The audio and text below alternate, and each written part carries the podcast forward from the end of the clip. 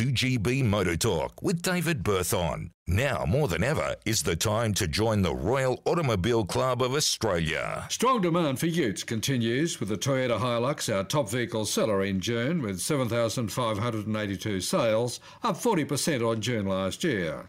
Last Tuesday, Ford launched the latest Ranger ute, the company holding a staggering 17,000 pre launch orders, with at least 4,000 for the sought after top line Raptor.